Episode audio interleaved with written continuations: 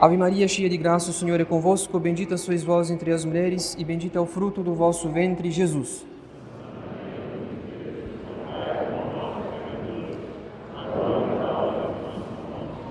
Divino Menino Jesus, Nossa Senhora do Rosário, São José, em nome do Pai, do Filho e do Espírito Santo. Amém.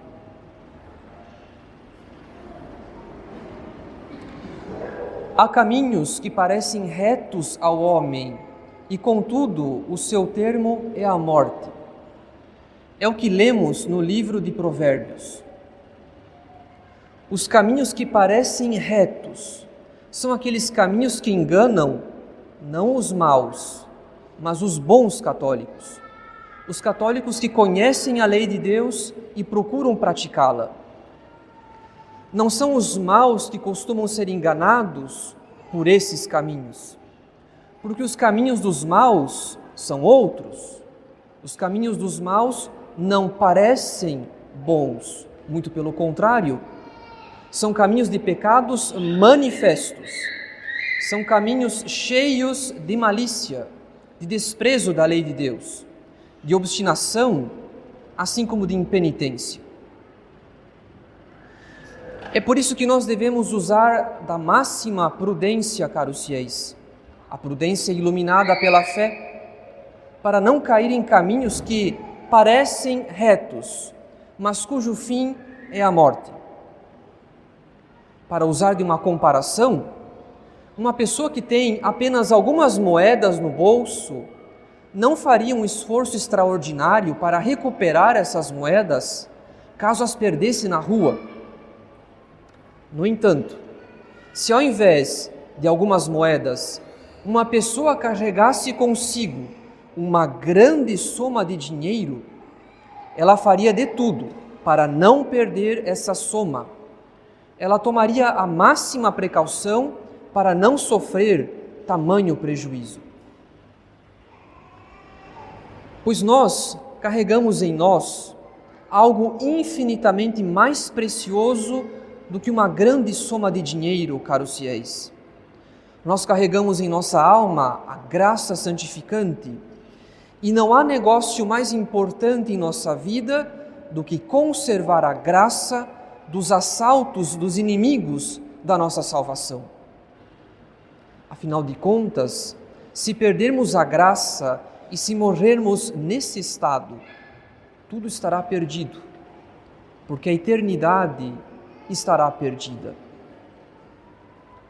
Portanto, caros fiéis, o que fazer para conservar a graça, para crescer em graça e para não perder de modo algum a graça, sendo que esse é o negócio mais importante em nossa vida? O que fazer? Pois é necessário discernir os caminhos que nos são sugeridos, os caminhos que se apresentam diante de nós. E essa arte nós chamamos de discernimento dos espíritos. Discernir os espíritos, caros fiéis, é discernir as moções, ou seja, os movimentos, as nossas propensões interiores, aquelas inclinações ou da nossa inteligência, ou da nossa vontade, ou dos nossos afetos, seja para uma coisa boa, seja para uma coisa ruim. Então, toda propensão, toda inclinação interior, seja para uma coisa boa, seja para uma coisa ruim, pode ser chamada de espírito, porque é como um sopro que pretende persuadir ou a inteligência, ou a vontade, ou os afetos. Discernir os espíritos, caros fiéis, é verdadeira arte, uma verdadeira habilidade. Exige estudo, exige experiência, exige vida de oração. Na verdade, qualquer alma, mesmo as almas mais simples, qualquer alma pode praticar o discernimento dos espíritos. No entanto, quanto mais uma tentação é sutil, maior o risco de ser enganado pela aparência de bem, pela ilusão da tentação. O que significa que ninguém está melhor habilitado para discernir os espíritos nos casos mais difíceis do que o sacerdote, por causa da sua ciência, da sua experiência, da sua vida interior, que nós presumimos que ele tenha, e das suas graças estado. Então, por um lado, todos os fiéis podem conhecer os princípios do discernimento dos espíritos, porque se trata de uma ciência, de uma matéria muito necessária para o combate espiritual, como nos diz São João em uma de suas epístolas. Caríssimos, não deis fé a qualquer espírito, mas examinai se os espíritos são de Deus. Ou seja, devemos examinar se uma certa sugestão em nossa alma é verdadeira ou falsa, se é boa ou ruim. E por outro lado, caros fiéis, nas decisões importantes da vida, ou então nas grandes dificuldades da vida espiritual, nesses casos, é sempre mais prudente recorrer a um sacerdote idôneo, porque quanto mais uma sugestão interior tem aparência de bem, maior o risco de ser enganado por essa sugestão. E quanto mais uma tentação ou uma desolação parece invencível, maior a necessidade de se pedir auxílio ao confessor ou ao diretor. Afinal de contas, caros fiéis, quem não pede conselho e se fia no seu próprio juízo, quem pretende discernir os espíritos por si mesmo em questões importantes, corre um grande risco de errar, porque nós somos péssimos juízes em causa própria, em razão do nosso amor próprio desordenado. Uma das partes da virtude da prudência é justamente o conselho. Isso quer dizer que o homem prudente pede conselho a quem tem autoridade. Ele não se apoia apenas em sua ciência ou em sua experiência. Ao invés disso, o homem prudente revela a um sacerdote idôneo quais são as suas sugestões interiores, para que esse ato tanto de humildade quanto de docilidade, lhe alcance muitas luzes na vida espiritual, luzes que ele não teria se confiasse apenas em si mesmo. Mas se já dissemos que qualquer alma, mesmo as mais simples, qualquer alma pode discernir os espíritos, Agora nos resta saber como adquirir esse discernimento. O primeiro e principal meio, caros fiéis, é a oração. Todo esforço pessoal de reflexão será sempre insuficiente sem a oração. Porque é o Espírito Santo quem nos dá a graça de exercer a prudência sobrenatural no discernimento dos espíritos. Além disso, quanto mais um obstáculo for difícil, quanto mais uma questão for perigosa, maior a necessidade de luzes particulares, de graças particulares. Isso nós alcançamos com orações particulares e insistentes. É por isso que devemos nos acostumar a fazer uma novena sempre quando temos algo importante para decidir na nossa vida. Porque sem confiança na oração, a própria direção espiritual se torna na prática um hábito humano. E o diretor se torna muito mais um confidente do que um instrumento da graça. O segundo meio, caros fiéis, é o estudo. Quando uma alma se aplica a ler a vida dos santos, assim como as obras espirituais escritas pelos próprios santos da igreja, mais essa alma se torna capaz de discernir os espíritos, graças à experiência e à sabedoria dos santos. Uma alma que tenha lido a vida de São Francisco de Sales, por exemplo, sabe que ele sofreu uma gravíssima tentação de desespero que afetou a sua saúde, permanecendo nesse estado durante um mês inteiro, e que somente foi libertado quando, por inspiração do Bom Espírito, entrou numa igreja para rezar à Santíssima Virgem.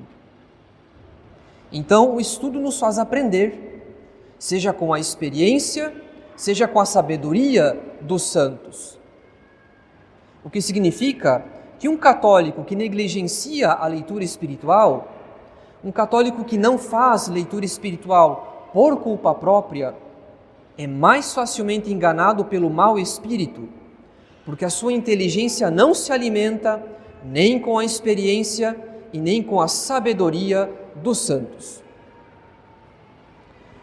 Por fim, caros fiéis, outro meio de se adquirir o discernimento dos espíritos é o combate espiritual.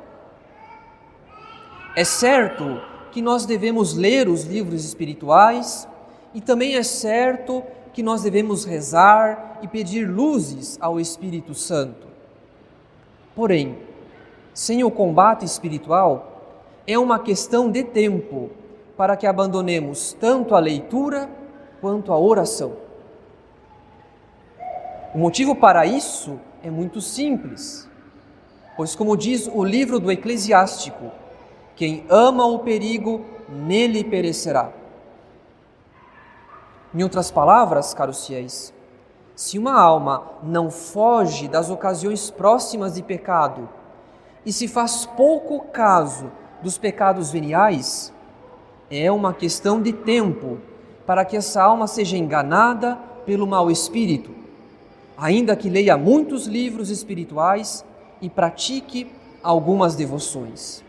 Quem ama o perigo, nele perecerá. Então nós devemos estar convencidos disso, caros fiéis.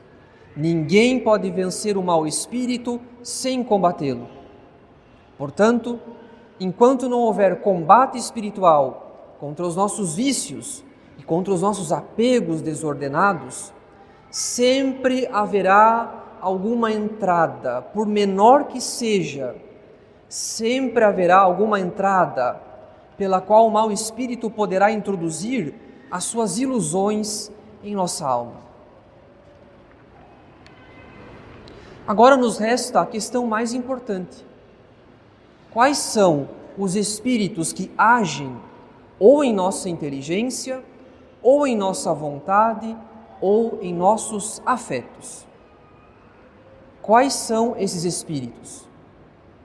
De onde vêm essas sugestões, essas propensões interiores que nos movem ou ao verdadeiro ou ao falso, ou a uma coisa boa ou ruim?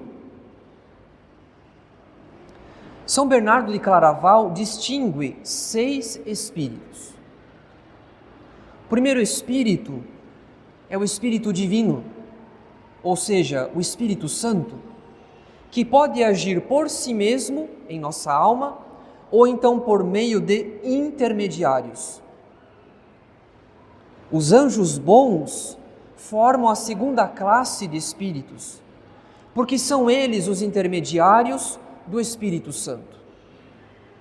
Então o Espírito Santo ou age por si mesmo ou por meio dos anjos, especialmente o nosso anjo da guarda. O terceiro espírito, por sua vez, é o espírito diabólico. E também o demônio pode agir ou diretamente ou por instrumentos seus, que são o quarto e o quinto espírito, a saber, o espírito da carne e o espírito do mundo. Tanto o espírito da carne quanto o espírito do mundo são inclinações desordenadas que o demônio suscita em nossa alma quando quer agir sem ser reconhecido de imediato. E por fim, o sexto e último espírito é o espírito humano e consiste na nossa desordem, na desordem da nossa própria natureza humana, ferida pelo pecado original, que nos inclina como que naturalmente ao que é mais aprazível ao corpo, ainda que em detrimento do bem da alma. Então, como Deus pode agir por si mesmo ou por meio dos anjos, e o demônio pode agir por si mesmo ou pelo espírito da carne ou pelo espírito do mundo, podemos reduzir os seis espíritos apenas a três espíritos, que são o espírito divino, o espírito diabólico e o espírito humano. Mas entre o espírito diabólico, o espírito da carne e o espírito do mundo e o espírito humano, qual deles é o pior? Seria muito fácil responder que o espírito diabólico é o pior espírito. E estaríamos completamente enganados. O pior espírito, caros fiéis, não é o diabólico. O pior espírito é o espírito humano. São Bernardo de Claraval ensina que pelo espírito humano nós somos tentados por nós mesmos. Em outras palavras, nós não precisamos ser tentados pelo espírito diabólico ou então solicitados pelo espírito da carne para cometer um pecado, pois nós já nascemos com uma desordem, que é a ferida do pecado original. E essa desordem deve ser curada, deve ser sanada todos os dias com o auxílio da graça. Ainda que o sacramento do batismo restitua a presença de Deus em nossa alma pela graça santificante, o batismo não elimina todos os efeitos do pecado original. E nós permanecemos enfermos, porque é da vontade de Deus que nós colaboremos na obra da nossa santificação por meio do combate espiritual. É por esse motivo, caros fiéis, que nós precisamos insistir muito na necessidade do combate espiritual, porque toda a eficácia do espírito diabólico, do espírito da carne e do espírito mundano em nossa alma depende do espírito humano. Então, se nós combatemos as nossas más inclinações, como por exemplo a nossa preguiça, o espírito mortificado tem força para resistir às tentações do espírito diabólico, quando ele nos solicita por meio do espírito da carne. Mas, se não combatemos as nossas más inclinações, a ausência de mortificação, a ausência de um espírito mortificado, torna a nossa alma muito mais vulnerável às tentações do espírito da carne. Portanto, caros fiéis, o pior espírito não é o espírito diabólico, e sim o espírito humano. Pelo espírito humano, como ensina São Bernardo de Claraval, nós somos tentados por nós mesmos. E como o demônio tem perfeita ciência disso, é do seu interesse que façamos pouco caso do combate espiritual e que tenhamos muita curiosidade na ação extraordinária do demônio, como vemos em tantos ambientes e grupos de espiritualidade pentecostal que se creem católicos. Porque quanto mais a, a culpa, quanto mais culpa um católico atribui ao demônio, menos ele se importa em combater as suas inclinações desordenadas. Quanto mais culpa um católico atribui ao demônio, menos ele se importa em combater as suas inclinações desordenadas. Então saibamos nós reconhecer essa tentação discreta do espírito diabólico, caros fiéis. A tentação de atribuir uma importância exagerada ao demônio na vida espiritual Como se a santidade, a santidade dependesse mais de orações de cura e libertação do que de um verdadeiro e perseverante combate espiritual todos os dias, até o último suspiro. Pois essa ilusão não é o que nós aprendemos da tradição da igreja, de atribuir uma importância excessiva ao demônio e pouca importância ao combate espiritual. Não é o que nós aprendemos da tradição da igreja. E preferir uma pura novidade ao invés da fidelidade à tradição não é um sinal do bom espírito. Em nome do Pai e do Filho e do Espírito Santo. Amém.